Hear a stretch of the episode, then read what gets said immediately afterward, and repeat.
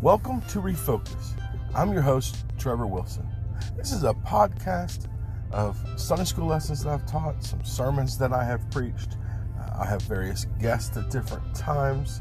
Uh, basically, the, the whole idea is to just kind of refocus back on the Word of God, going back to those Bible stories, studying the scriptures. Let's just, just kind of get out of ourselves, out of our own thinking, and go back to the Word of God and see what He has to say. I love those old Sunday school lessons when we were kids.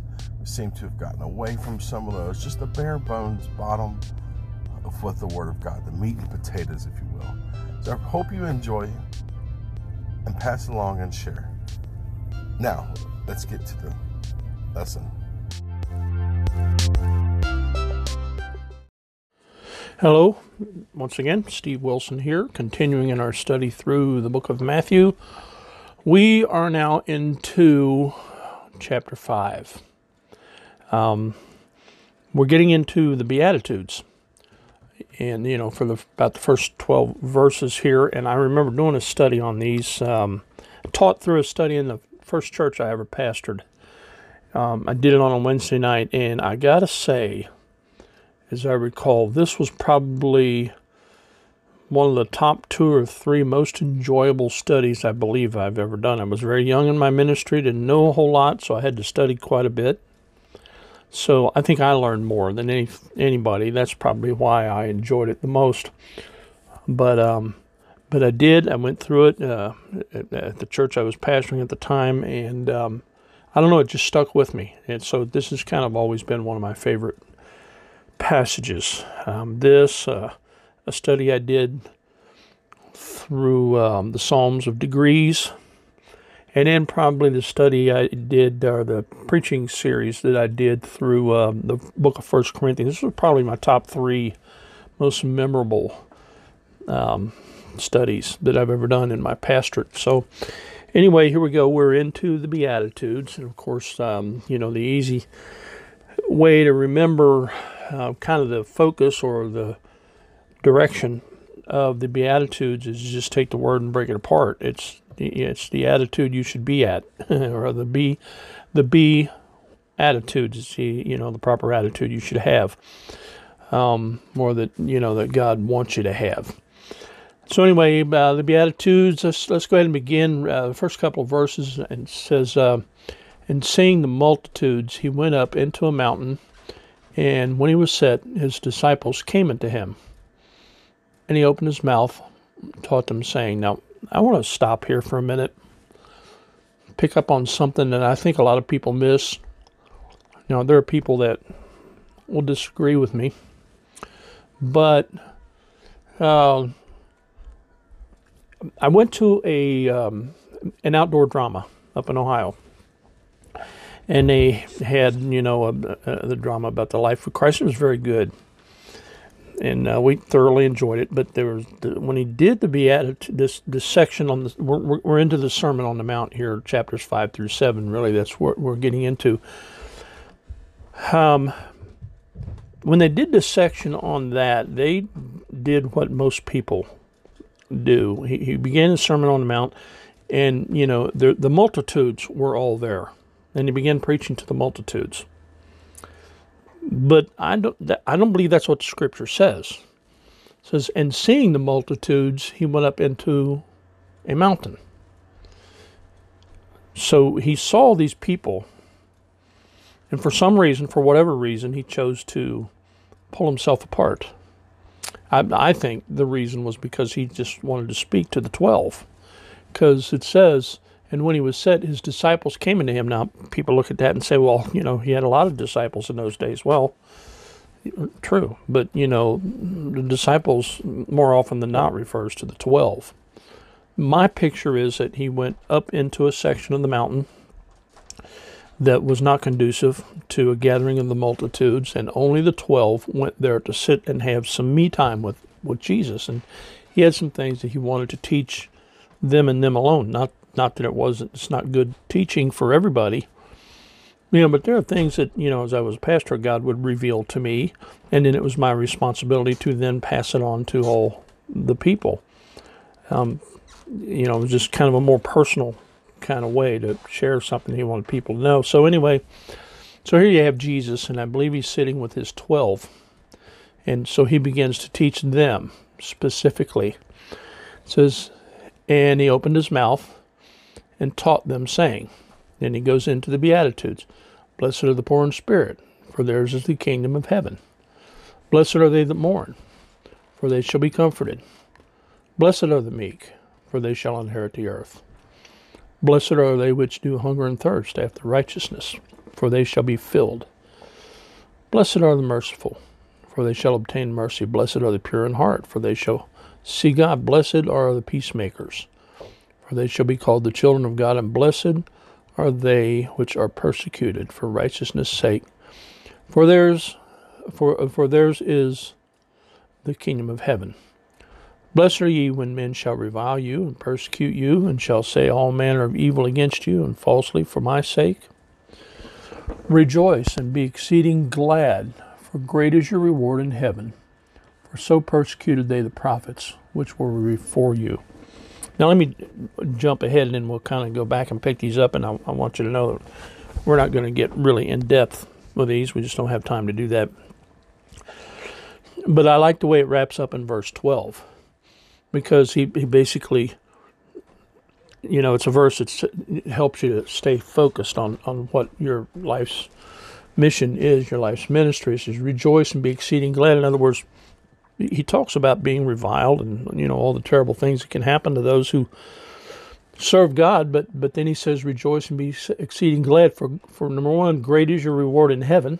You know, we have something great to look forward to. And then secondly, you're not alone in this, for so persecuted they the prophets which were before you. So we should expect nothing less than to be persecuted. We're not going to meet be met with glad rejoicing for the most part because most people are going to reject Christ.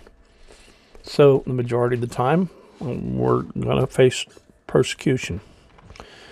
Um, but, you know, people, that's the way it's always been. It's the way it's always going to be until the Lord returns. So, you know, we start getting in that mode sometimes of, well, you know, why me, Lord? Well, it's not why me. It's why all of us, uh, you know, it's that's just the way things are. The world rejects Christ, and when we share the message of Christ with them, they don't like to hear it. So we're going to be persecuted. That's just the way things are. But you know, men have always been looking for happiness, whether they're Christians or not. People want to be happy, uh, but the problem is, worldly pleasures like power, prestige, wealth. Um, they're they're not the source and they're not the security for happiness. Those are things that you can lose very easily. Very, very often you can lose them much more easily than you can gain them. They're just not secure. But that's generally what the world seeks because they don't know any better. They don't know where else to go. They're just trying to seek happiness just like the rest of us are. Um, so Jesus sums up their need and uh, desire of true happiness in the Beatitudes. Blessed, by the way, is simply another term for happy. And, um, you know, he says, Happy is the man who realizes his poor spiritual condition. Um, it says, Blessed are the poor in spirit, in verse 3, for theirs is the kingdom of, of uh, heaven. Um, so just recognizing who you are before Christ, you know, we're, we're sinful creatures, and yet God still saves us and uses us. Um, Happy is the man who realizes his poor, poor spiritual condition. And then he says, Blessed are they that mourn over their poor spiritual need or condition. It should make us sad, you know, that, that we don't do better for Christ or that we sinned in the garden. And, you know, we have fallen short of God's glory. But, you know, happy, happy is the man who realizes that even though we are sinners, there is a way of salvation. Uh, Meekness it doesn't mean one who is shy or timid, but simply means someone who is yielded. It doesn't mean you're a coward or or anything like that. It just means you're yielded to God. You're, you're humble. Uh, blessed are they which hunger after the bread of life and thirst after the springs of living water. These things are filled or, or satisfied with the righteousness of God. That's you know that's what God gives us in order to uh, to, you know, give us joy. Blessed are the merciful. Well, those um, who are merciful to men or to others are going to receive mercy, mercy to God. You know, you know, in the passage where it talks about, you know, if you if if if you cared for you know the poor then you cared for me and you know so on uh, that's that's the approach that we need to take in life you know we need to pass it forward because you know that's that's a christ-like uh, characteristic and we will receive mercy from god if we are willing to share mercy for others. I mean after all how are we going to get their attention? How are we going to how are we going to gain their respect? How are we ever going to share christ with people you know if we're not merciful? Blessed are the pure in heart. You know hope makes pure. Now let, let, me just point out hope is not, well, you know, the kind of hope that says, oh, gee, I hope this happens, because it might not, but I'm not sure hope it does. That's not the kind of hope we have in Christ. We have a very firm hope, a secure hope. We know that He's, he, we have a blessed hope. He's, you know, He's coming back someday to take us home, and He's promised that if we, if we aren't here when he comes back, you know, if we die in the interim, he's going to take us home to, you know, when we die. So, um, you, you know, we, uh, we we have a pure heart and a, and a heavenly hope that um, you know that God is going to take care of us. Um, so you know, we're hoping for the coming of Christ because we know it's going to happen, and it helps keep our hearts pure. Because I, I want to be pure. I want to be in the midst of serving Him when He comes back. Blessed are the peacemakers. The peacemaker simply is one who helps the enemies of God to find their peace with God. It's you know it's easy enough sometimes to share people who are willing to listen, but trying to share Christ with our enemies, boy, that takes. Not only does that take diligence, it takes skill, it takes um, trial and error, it takes determination. It's hard to find an enemy and win him to Christ, because first of all, you have to make a friend out of him. Blessed are they that are persecuted for righteousness' sake. It's not self inflicted pity or persecution because of ignorance, but persecution because of God's righteousness that brings God's blessing. I mean, that's why we're being persecuted anyway. You know, they persecuted Christ, so of course they're, they're going to persecute us. Uh, many times Christians have uh, rightly earned and deserve to be openly rebuked by the world. I mean, after all, we, we sure get led astray an awful lot. We we get uh, we get wrapped up in certain things, and, and it's not that they're bad things. For instance, you know, one of the big things, of course, today is abortion. And uh, I can remember a time I got so deep into, you know, fighting against those who wanted to abort babies, and it's still a horrendous thought to me. I, it's, you know, I have a hard time just imagining, just picturing what happens to these poor baby, defenseless babies that are being killed, you know, by the thousands every day. Um, and I struggle with that. So I really got wrapped up in the uh, anti abortion movement. And it's a great movement. And it's not that the things I did were bad, you know, they were needed and they were necessary. But quite honestly, it, um, it caused me to veer off of my ministry. That wasn't my ministry.